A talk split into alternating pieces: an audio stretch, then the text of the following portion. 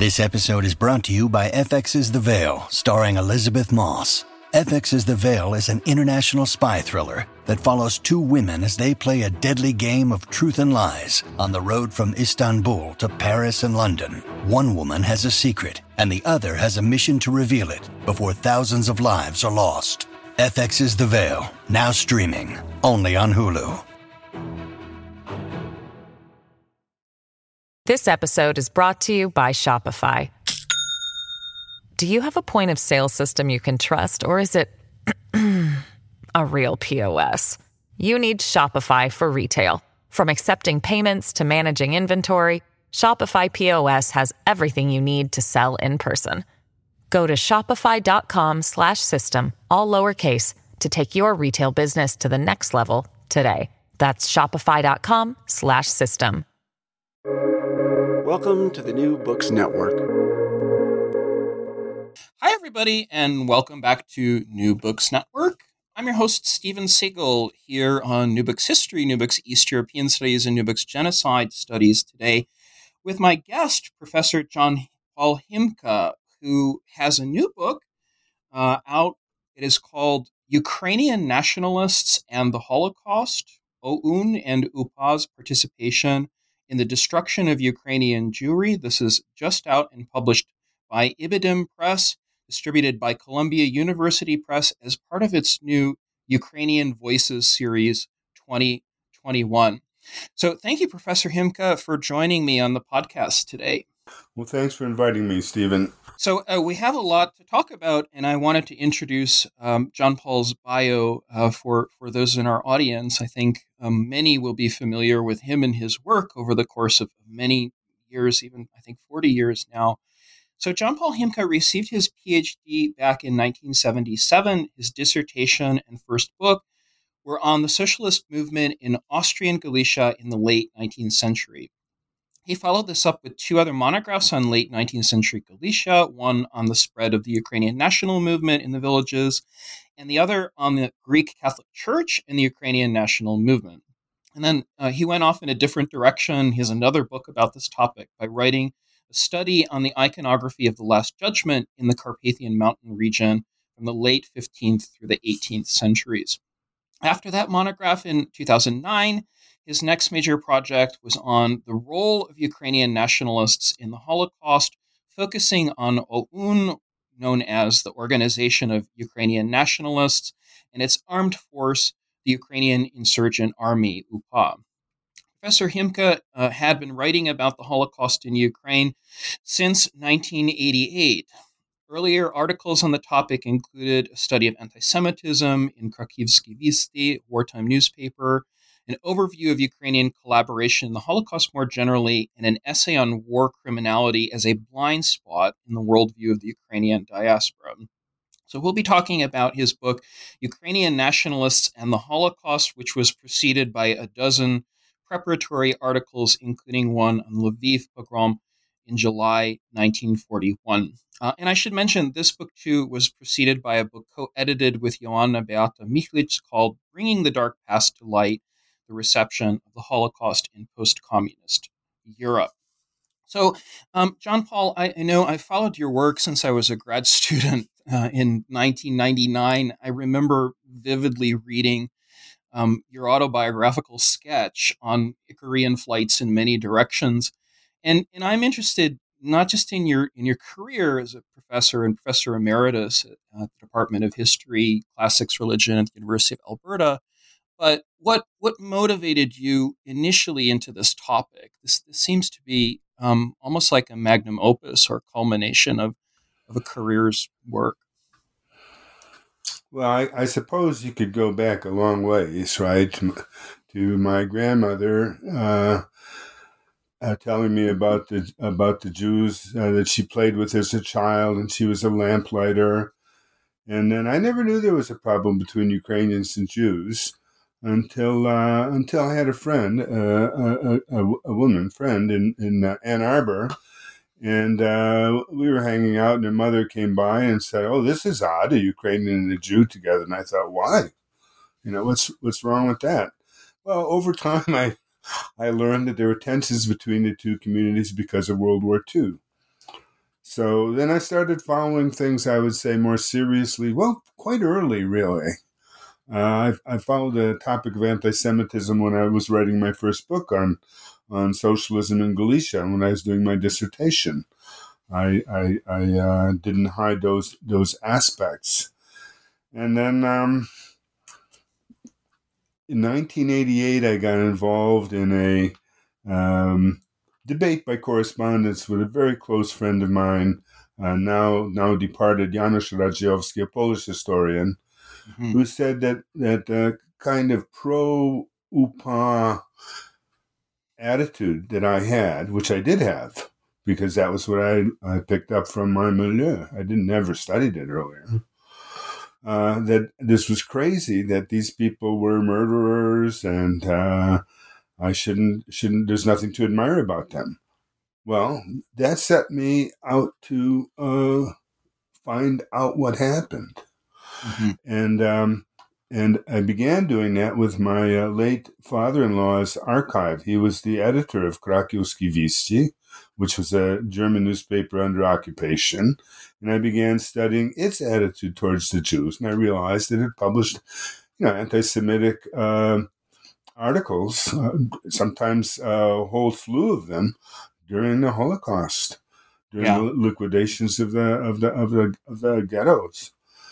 And then there was there's further inst- instances because in 1995, I think it was, yes, it was 1995. Um, I was invited to contribute to studies in contemporary Jewry about Ukrainian collaboration. Um, by Jonathan Frankel, the late Jonathan Frankel. Mm. So mm-hmm. that got me a week in to work in Yad Vashem and a week to work in uh, YIVO in New York. And then I wrote that first, my first kind of researched and thoughtful account of Ukrainian collaboration that came out like later in the 90s. And and around that time, I thought maybe I should write a book on uh, the Holocaust, but instead I decided on the Last Judgment book. Mm, I thought, right. you know, this is all going to go away. Uh, Ukraine is now a democratic country. You know, this is not going to be an issue. I finished that book on the Last Judgment icons in 2006. And then I um, went to Ukraine w- within weeks of finishing that book, you know, writing the book. And I was about to start thinking about what new topic I should undertake. You know, I, I, I hadn't, I thought that the Holocaust was pure history and that other people would do it. Mm-hmm. But when I went to Ukraine in 2006 and I went to Lviv, you know, the capital of Western Ukraine, big billboards commemorating the uh, nationalist declaration of uh, the renewal of Ukrainian statehood on the 30, 30th of June 1941. It was an anniversary. Pictures of uh, uh, Shukhevych. Right. I thought, holy cow, don't these people know? Mm. And uh, so I, I uh, at that time I made I made my choice. Now I didn't I didn't rush into the deep research that I that I began a little later because I had some administrative responsibilities. I was acting chair of my department, you know that kind of stuff. But you know, 2009, I went out, out to work on the topic. And in 2010, the president of Ukraine, uh, Viktor Yushchenko, made uh, the OUN leaders heroes. Mm-hmm. Uh, he made Bandera the leader of one of the factions of the uh, OUN. Uh, he made him a, a, hero of Ukraine, and he said that streets, parks, schools should be named after OUN and its activists. Well, that then I began trying to warn people really that this was like right. not the direction to go in, and I had such a backlash from the community. But then I sort of retired from trying to argue with the community because I saw that the community was not very receptive. And by the community, I will include Ukrainian mainstream sort of institutions of scholarship. Uh, and then I, uh, I just buckled down. Uh, did more and more reading, more preparatory articles because I always like to I always like to write articles first because that's mm-hmm. the way I test my ideas. And people say, "Well, that's stupid," and I realize, "Oh yeah, okay, so I'll change." And uh, you know, so then I was working on it, uh, but for a long yeah. time I didn't start the actual book. And then we were having a New Year's party. 20, it was going into 2017 and my wife said, You know, if you really want to do something, you're the kind of person who schedules the time and begins doing it. And I am. I'm a kind of, some people say regimented. I say I have regular habits. Uh, and I buckled down, and every day I wrote for at least an hour. And when I had more time, I wrote for more.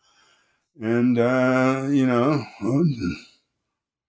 20, uh, 2018, 2019, 2020. I spent three or four years writing. I can't really uh, say exactly, three or four years writing until I was happy with what I had and sent it off to Ibidem uh, Verlag and they published it. And so mm-hmm. here I am, and even being interviewed by new books.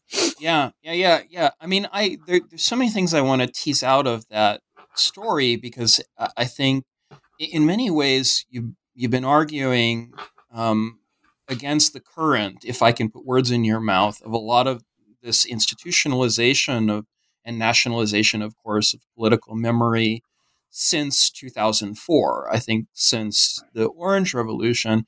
But I'm really interested in, in the contents of your book, um, Professor Himka, to ask you about your source base and how your source base led you to some of the earlier works that were published, um, some by German historians, some by Polish historians, some by Ukrainian, and some by Jewish historians.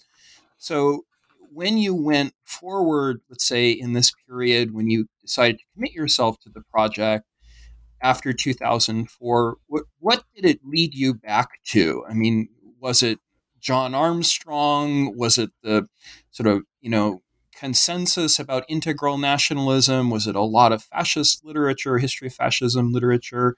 How how how did that source base, and, and we can talk about that, lead you back to the, the larger problem? And and maybe the problem is the problem of Ukrainian nationalism. Um, the source base that I think uh, when I began working on it very hard uh, the source base that probably had the biggest impact on me uh, was Jewish um, uh, survivor testimonies and memoirs. And. I, I did a lot of work with them, and I, I heard what they had to say, and they kind of all told the same story, which is very, very different than anything I had ever heard uh, in you know Ukrainian historical publications.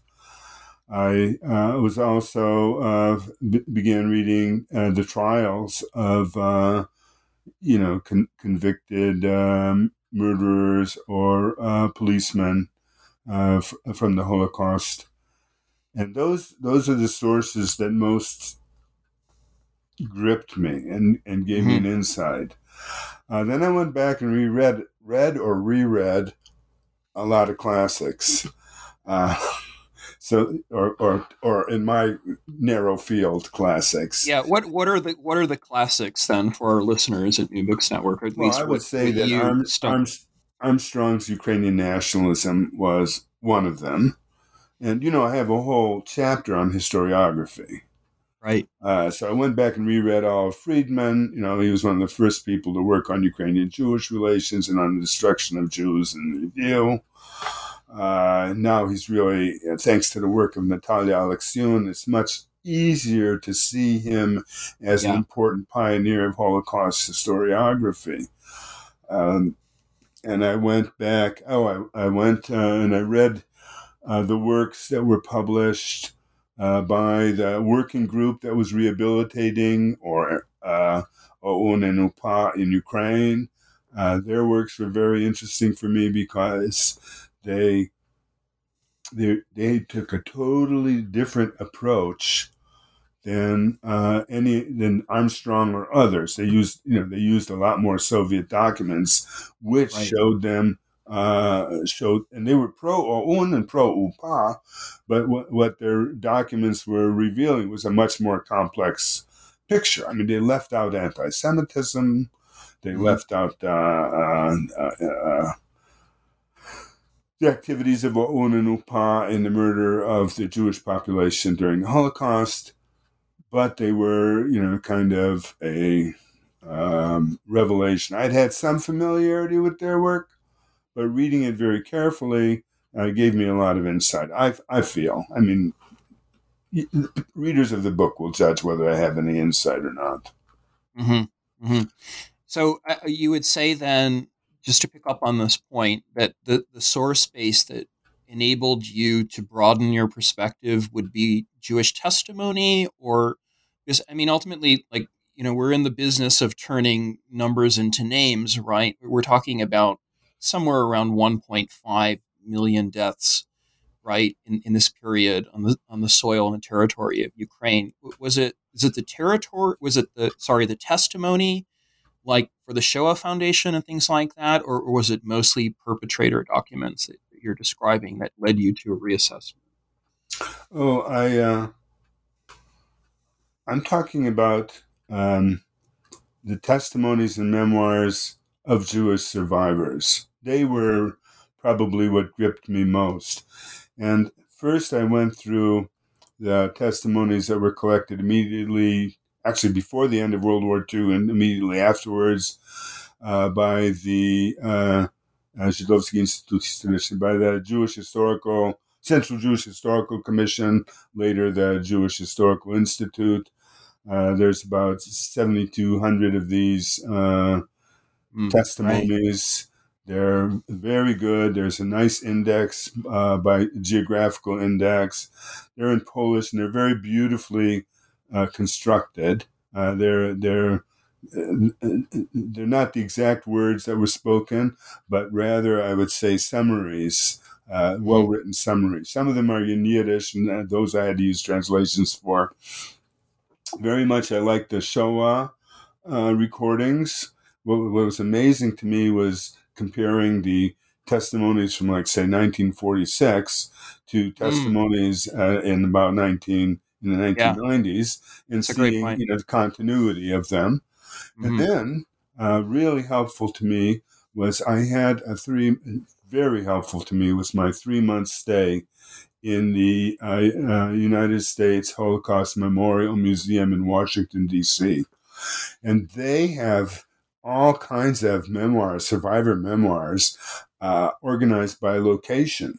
And I just right. went through every single one of them, you know, and, and therefore I had I had testimonies that came from immediately after the war. You know, uh, some uh, 40 years, uh, 50 years later after the war, and ones that were published all over the world and in small pre- presses. You know, so you know, some people say, well, the Jews got together and they they decided to bash the Ukrainians because that's the only way that that some of the nationalists can explain these memoirs. But the mm-hmm. fact of the matter is, they never read them. Once you read them, you see that there's a story there that's that's quite convincing. You know, mm-hmm. there's no way people could have uh, agreed on a story, if you know what I mean. They these are individuals speaking what they experienced, and when you read them in the hundreds, you get a good picture of what happened. And then mm-hmm. and then much of what they said was corroborated in the trials of the, of some of the perpetrators. So those mm-hmm. were important moments for me. Then I, I read a lot of uh, memoirs by Ukrainians, by members of uh, OUN and UPA. Mm-hmm. You just you have to spend a lot of time reading to yeah write I, like this. I, I think I mean I think of the work of a lot of people in, in the diaspora, and by diaspora I don't mean heterogeneous or, or mono ethnic, but but really mixed in in all sorts of different ways in different political directions. Um, and, and, I wanted to ask you some questions a, about that. So you mentioned a lot of people's work um, Chomiak family, obviously, Peter Potichnyj, I would put in the category of people who are writing and, and also in some ways involved with the history of OUN. But could could you talk about disputed sources a little bit? I mean, you have this, I think, in in a couple of your chapters, and especially in chapter two on sources. Um, what what what led you to you know sort of investigate stories and, and sources like Stella Krenzbach, uh, for example, more carefully? And, and and I guess how did you determine you know looking at the work of people like Alexander Motyl or Ksenia Kubishinsky or Frank Golczewski, there are many others I could mention. Which sources were, were dubious, um, or which you know might might be considered even fraudulent? How how did you go about examining those sources? Well, I, I think I take three cases uh, of disputed sources, which I think are the major three disputed sources.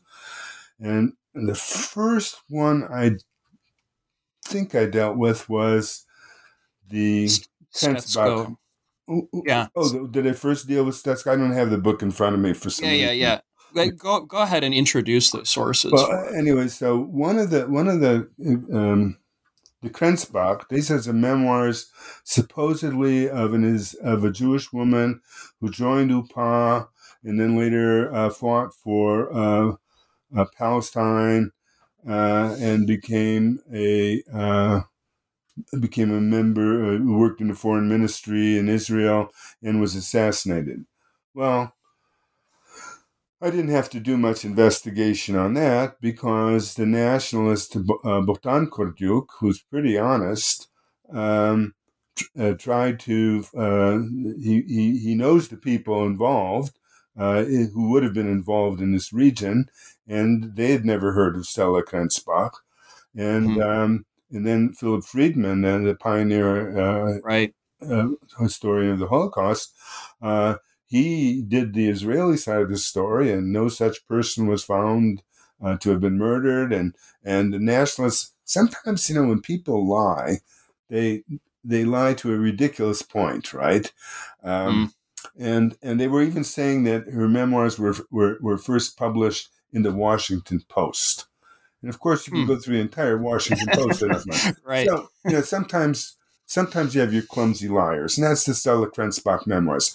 But since it speaks to what people want, uh, mm, a, a, fellow yeah. like Moise uh, Fishbein, uh, you know, who, who, who's now departed, but he took this and he said, "Look at how, look at how uh, uh, uh, UPA worked with this Jewish woman, and he put it all over his uh, internet page, and he promoted it at conferences. But you know, and and uh, Volodymyr Viatrovych, who wrote a book on Ukrainian Jewish um, on, on uh, uh, OUN's attitude towards the Jews, accepted it as real coin. And very often in Ukrainian uh, historiography, you can find that she is the one that uh, that's the Jewish memoir that they like to cite, but it was a mm-hmm. fake. Mm-hmm. The second one was um, the Book of Facts. That immediately, uh, um, the Book of Facts was discovered by the same Volodymyr Viatrovych who believes in Stella Krenzbach, uh, and he um, he found a, a, something called a Book of Facts, which he presented as a chronology of uh, of, of, of OUN's activities. And in it, there is a, a, a statements that the Germans tried to get the uh, OUN to engage in pogroms, but they refused to do this, and they warned Ukrainians not to take part. And for that reason, there were no pogroms anyplace in Ukraine, or at least in right. Western Ukraine which of course is nonsense because there are pogroms all over the place. We have lots of testimony about uh, yeah, Lviv uh, pogrom. militias being involved, yeah. and uh, it was clearly written after the war. So, and, mm-hmm. and and by 1943, by October 1943, and actually earlier, they began to realize that they should uh, keep low on the killing of the Jews because uh, uh, the Germans were going to lose the war and uh, they wanted to make uh, they wanted to make uh, overtures to the Western Allies, which were in the end rather successful. Mm-hmm. Then the mm-hmm. third case uh, was the disputed autobiography of um, of Yaroslav Stetsko, the nationalist leader, who said that German methods of extermination should be used in Ukraine and that Jews cannot be assimilated. Uh, so this, many nationalists, uh, for instance, Vetrovets, but many others, have said, well, this is just a Soviet fabrication. But comparing it to an article that that um, that Stetsko wrote in 1939, the same phraseology, the same ideas appear, uh, and then there's a number of other points which show that it's it's a clearly a um, uh, a genuine document. So, right, you know, if, you look at these things, and, and of course, when something sounds wrong then you then you have to look, look look into it a bit. And you know, you might have noticed in my book, for instance, where there's a Jewish testimony, and these women talk about the tortures that uh, that uh, some of the Jewish victims received, and I say, well, this is unlikely. They didn't see it. You know, this they probably what they are doing is judging by the state of the bodies two weeks later in the hot summer and after the dogs got on them. Right. So right. I tried. I tried to try to figure things out. This episode is brought to you by Shopify.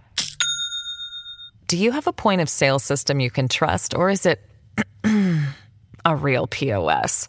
You need Shopify for retail. From accepting payments to managing inventory, Shopify POS has everything you need to sell in person.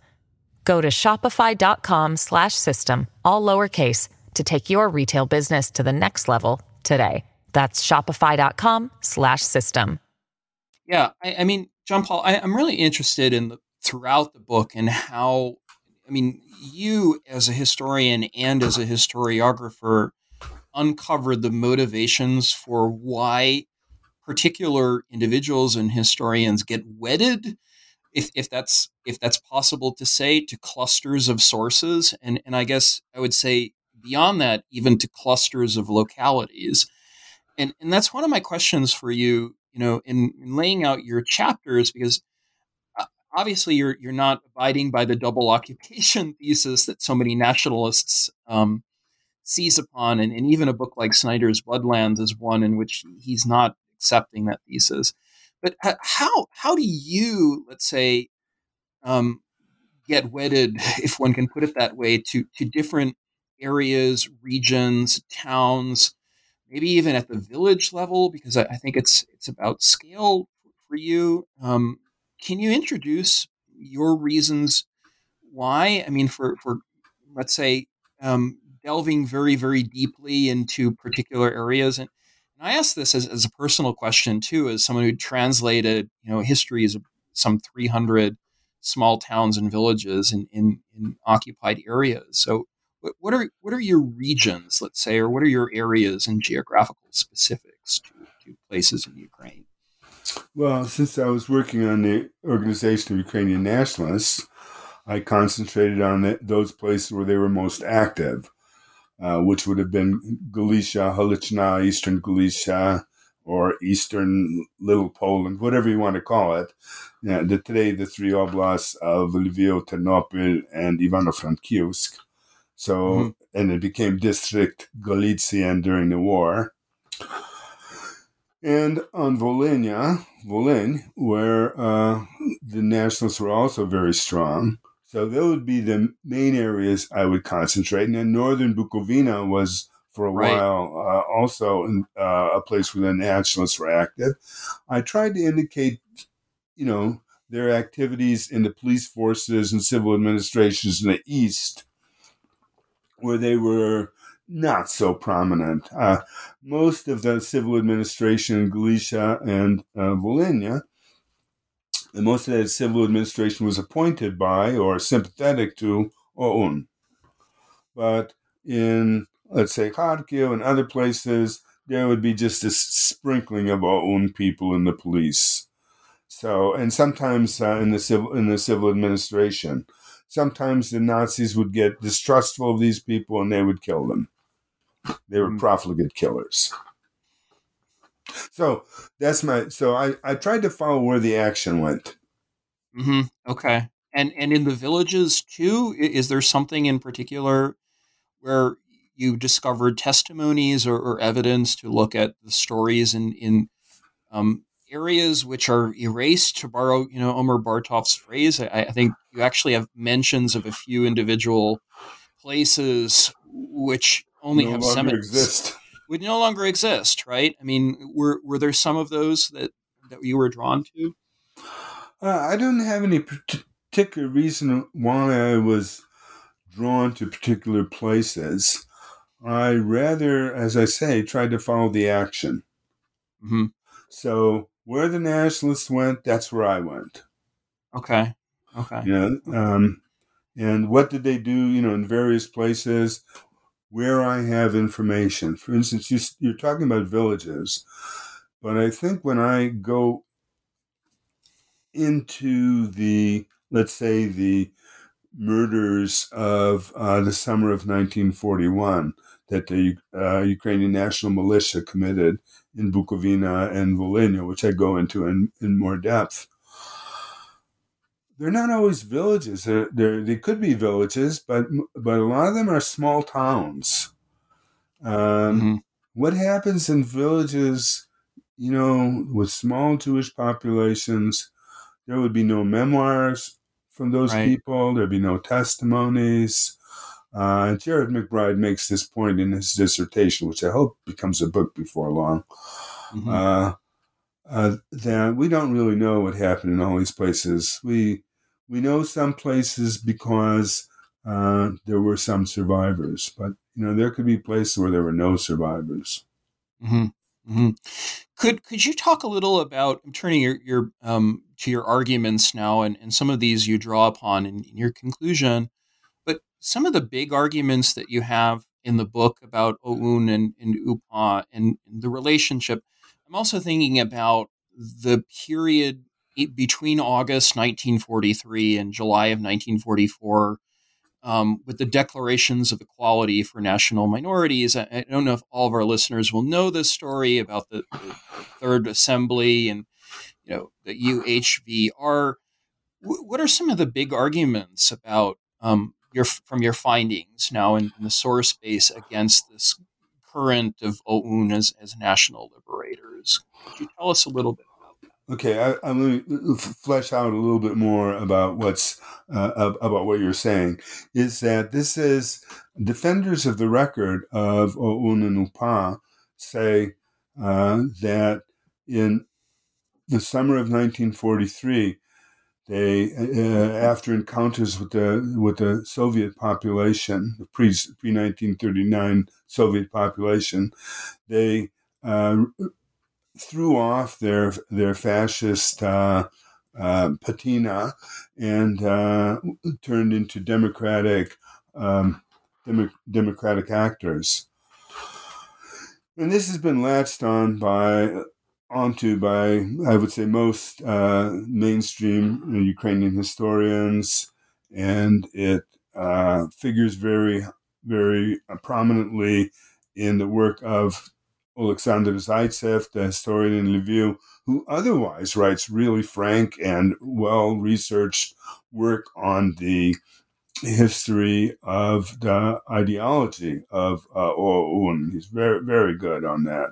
Up till he stops, he stops always his research before uh, World War II, and certainly before the uh, invasion of uh, Soviet Ukraine by by the Nazis. So uh, they they like this as a way to say, look, they were bad to start with, but they realized and they, they went on a better path.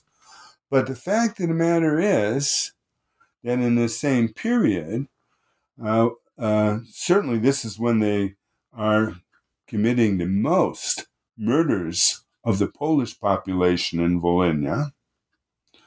And it's a period where they are mercilessly tracking down Jews in the forest and murdering them and setting up labor camps for them. Labor camps, and then at the very end of their existence of these labor camps, they killed the inmates.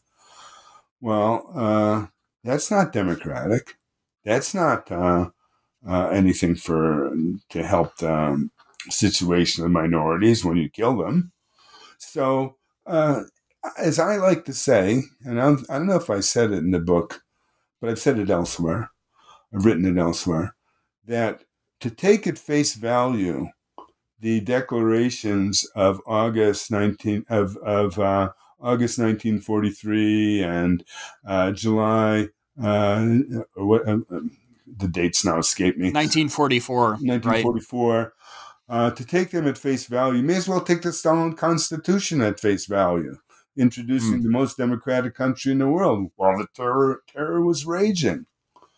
You know, so I, I just think you have to look at context. Official declarations of politicians, even in our age, is cannot be taken at face value as to their actions.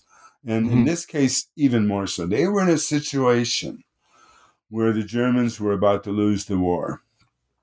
They were mm-hmm. doing what they could. Uh, they didn't. They didn't want to stop the Germans from fighting the Soviets. They didn't do anything uh, to, uh, let's say, derail supply trains or anything like that.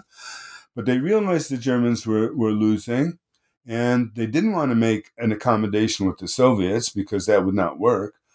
So they wanted to appeal to the Western nations, the Western allies. And you even have cases, Jewish memoirs saying that, uh, that, uh, um, the UPA people, the Banderovs, as they're called, uh, as they're called in the sources, that uh, the, the, the, the, the UPA people say, listen, America and England has stopped us from killing Jews now. Come, come join our, uh, our, our, our, our, labor camp. You know, so, mm-hmm. when, and, and you have, you have clear evidence that there were orders to kill all Jews and to kill Ukrainians who hid Jews or anybody who hid Jews or Poles for that matter. Mm-hmm. Uh, that they, that you know that punishment for that was was death. So yeah, yeah. This I mean, this is this is aimed at, at at London and Washington. Those those uh, right. Right. And are you talking, John Paul, mainly about the, the documents for the labor camps in this case? Like we're talking like in Volhynia, the labor camps in the forest, those sorts of things. Um, w- which sources do you, do you have in mind for, for future resource future researchers to kind of correct the problem? Well, uh, you know, in the book, I, I deal with the labor camps. Most of the information comes from Jewish sources, mm-hmm. uh, Jewish survivor sources. Of course, they weren't. Some of them were in the labor camps, um, and in one case, uh, a group of people who worked in a very small camp were saved by a friend they made within UPA, but he said that they had better escape before uh, his friends come and kill them. And others, uh, the Jews who survived, did not enter the labor camps because they um, because they heard from local Ukrainians who informed them that all the Jews at the labor camps had been murdered. So. Mm-hmm. Uh, and then we have, though, some kind of interesting corroboration. I cited a memoir by a, a uh, veteran of the of OUN who says that Ivan Litvinchuk, a leader in, the, in this area, has set up a number of labor camps where Jews worked, and he's surprised to see that they're not mentioned much in Jewish memoirs, as if you read the Jewish memoirs. But mm-hmm, the reason right. why they were not mentioned much in Jewish survivor memoirs is because none of the people who were in these labor camps survived. Yeah, yeah. I, I mean, it, it's so interesting to me, like to pick up on how how you enrich the document collections because you know one might think okay now that they've been formalized and digitized and produced as um, giant like sources for a younger generation that, that one can just go and read them and, and yet you recreate the context um, and, and, that's that's my question for you in dealing not just with the sort of old-fashioned Quellen critique, but also um, security service sources. And, and I'm thinking about the SBU um, security service of, of, Ukraine sources in, in Kiev and how problematic they are and, and how they need very close inspection. Um, could you maybe like if, if, I formulate this as a as a way to give advice to younger historians? Um, I'm thinking about the work of, of Roman Szlachtic or Marta Havryshko or Andrei Usach. How how would you let's say suggest for a younger generation of, of um, Ukrainian and other sort of transnational historians to look at um, perpetrator documents, not just testimonies, but also the security service um, sources that are va- available in places like Kiev? Well, I think that, first of all, I have to say that these people do an excellent job. Uh, the young historians in Ukraine are, um, they're better than I am. I want to say that. I have a, a bigger picture, right? Because I've been in this business longer. Um, but when you look at somebody like Marta Havryshko and her work, it's got everything. She has um, many more uh, testimonies and many more uh, memoirs. She has personal interviews. Uh, she, you know, and, and, and she has access to local records. And so do uh, Roman Szlachtic and uh, And-. They have access to a lot of material. They know exactly what they're doing.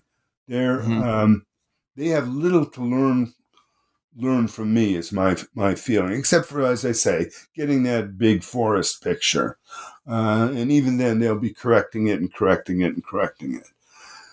My advice to, to young historians that are not already formulated, people like Radchenko and, and the ones we've just mentioned, is just to read everything and think critically try to figure things out.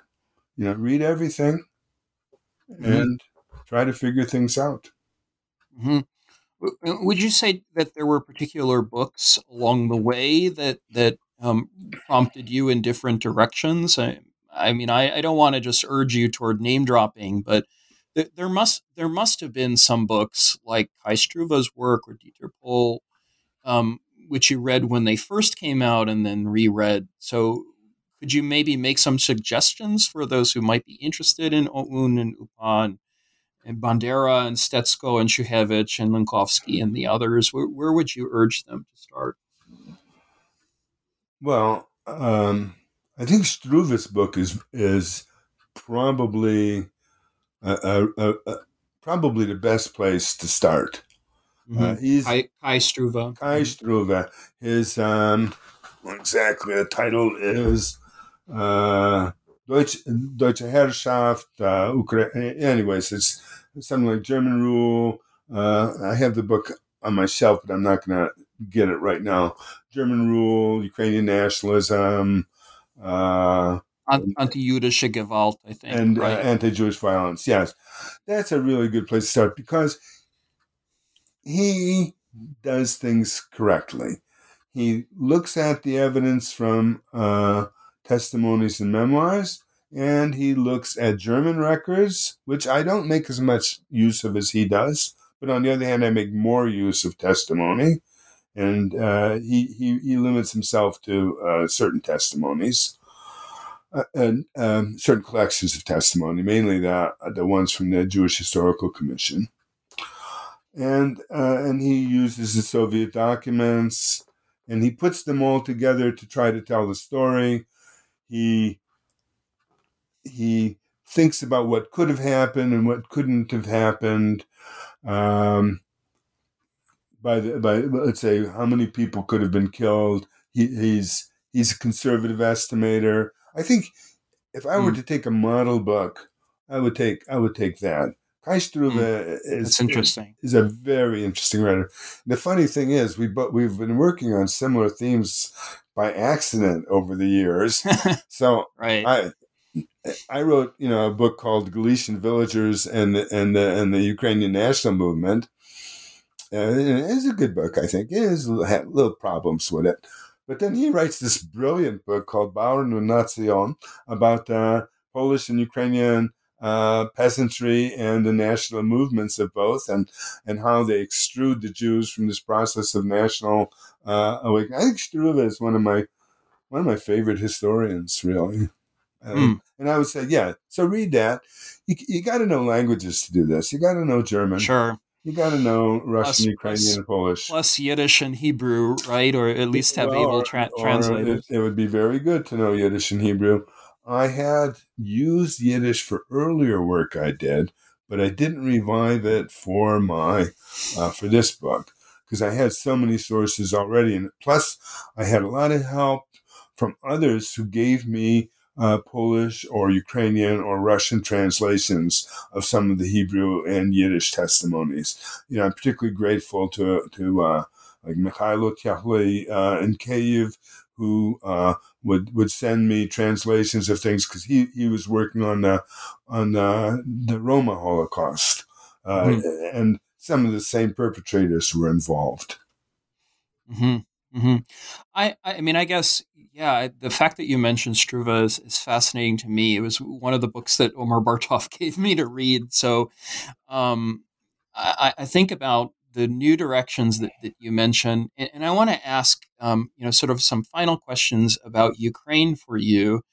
So uh, we have Viatrovych, whom you mentioned, who's no longer in charge as of 2019, and there's a new director, and I think um, for anyone who is concerned with, um, let's say, civic space and civic patriotism and civic nationalism and holding these conversations on a couple of different levels, wh- whether it's Vergangenheitsbewältigung or, or property restitution. I, am interested in, in what you might see as possible in Ukraine in the 20, 2020s, you know, give, given all the oligarchic space. But um, what what what conversations might you imagine a younger group doing this research holding in in this you know now 2020s in this coming decade? Well, you know, there's a strong resistance in Ukraine to any Holocaust research that um, includes the activities of the nationalists. So the state generally tries to promote narratives in which uh, the nationalist factor in the Holocaust is played down. And there are Jewish organizations and uh, leading Jewish figures that go along with this so uh, Joseph Zissels and his uh, Association of Ukrainian Jewry uh, uh, thinks that all mention of nationalist perpetration is basically a Kremlin plot. And Anatoly Podolsky, who leads the, uh, heads the leading uh, Center for Holocaust Studies in Kiev, he also does not want to uh, deal with the, with nationalist perpetration. These things, and I've talked to other Jewish scholars on the Holocaust who live in Ukraine, and they say things like, "Well, we don't want to, uh, we don't want to insult." Or, or, or, or we have to respect the sensitivities of our Ukrainian colleagues. Mm-hmm. I've heard that. On the other hand, these Ukrainian scholars like the Usaches and Havryshkos, etc., uh, they don't have that same kind of, they're not Jews talking about how evil the Ukrainians are. And, and by the way, nobody's saying Ukrainians are evil. None of these intelligent people. They're they're just looking at at uh, what happened. You know, some people are were involved in, and uh, some Ukrainians were involved, particularly the nationalists, but others were involved in the persecution of the Jews. It was actually um, um, something that happened, just like it happened in many other countries.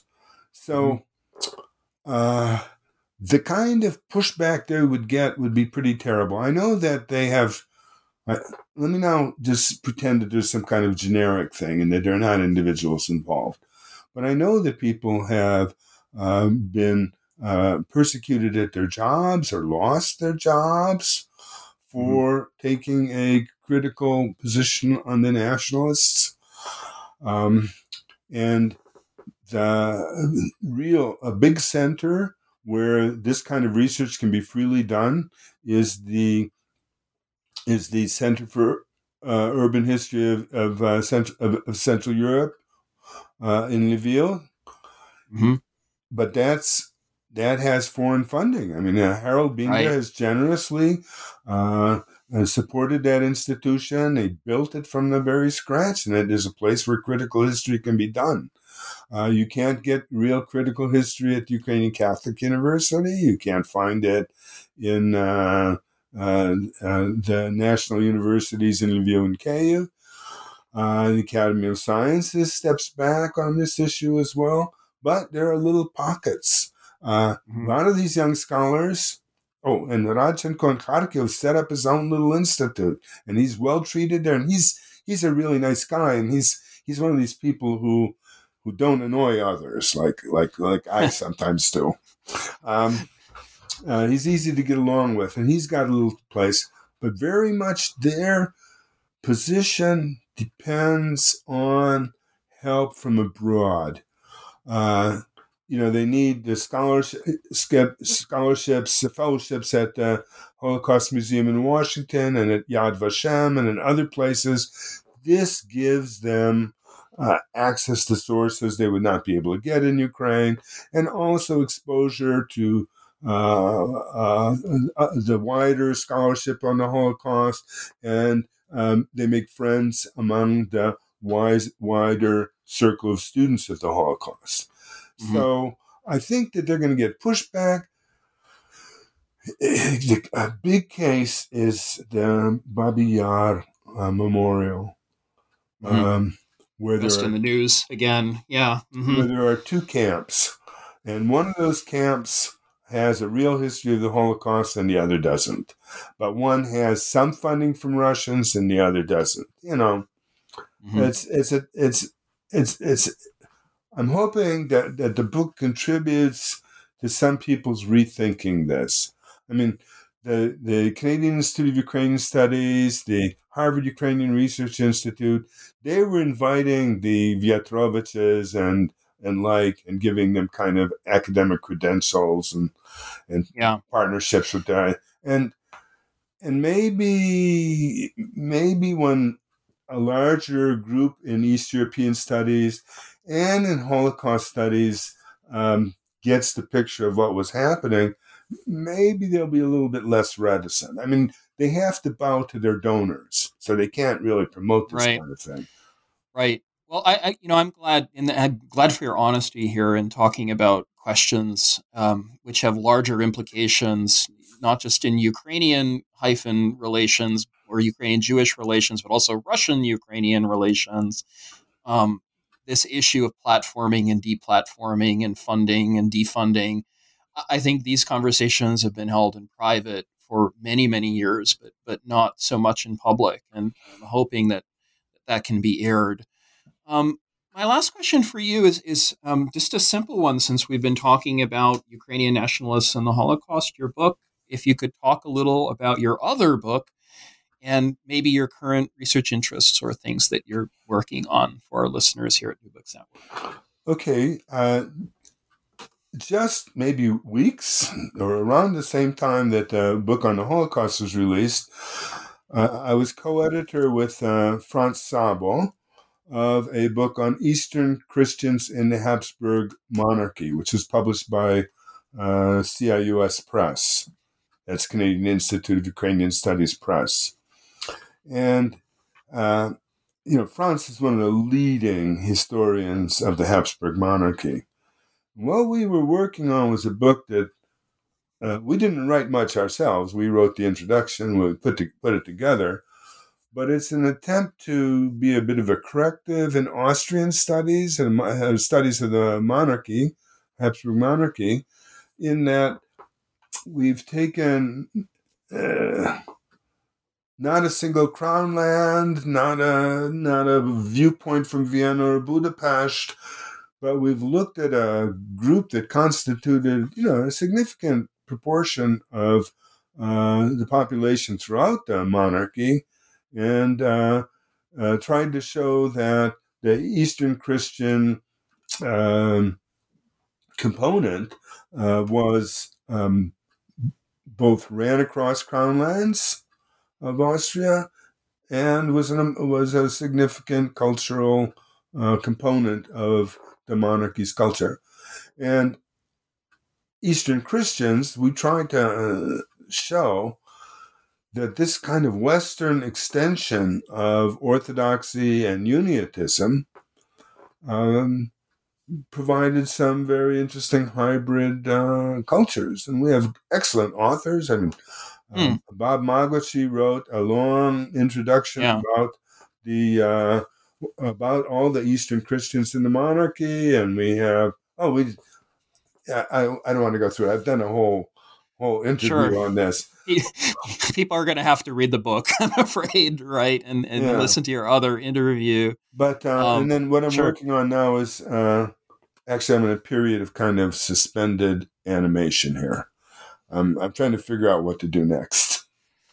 I, am I'm, I'm sure you're going to be working on something. So uh, uh, thank you for that. You have two books out simultaneously, so it's um, it's almost unfair to ask you about what, what you're working on night and day. But I, con- I congratulate you, um, Professor Himka, uh, on both. And I really wanted just to say thank you for your time and for all of your work and um, and for promoting scholars too, who really started from zero and um, began reading about you and, and your life and past and identities and how you came to all of these things, both personally uh, and professionally. So I thank you for that.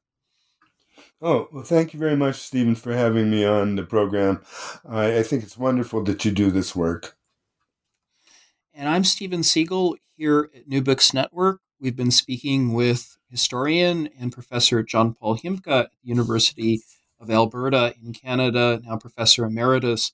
His new book is called Ukrainian Nationalists and the Holocaust, OUN and UPA's Participation in the Destruction of Ukrainian Jewry.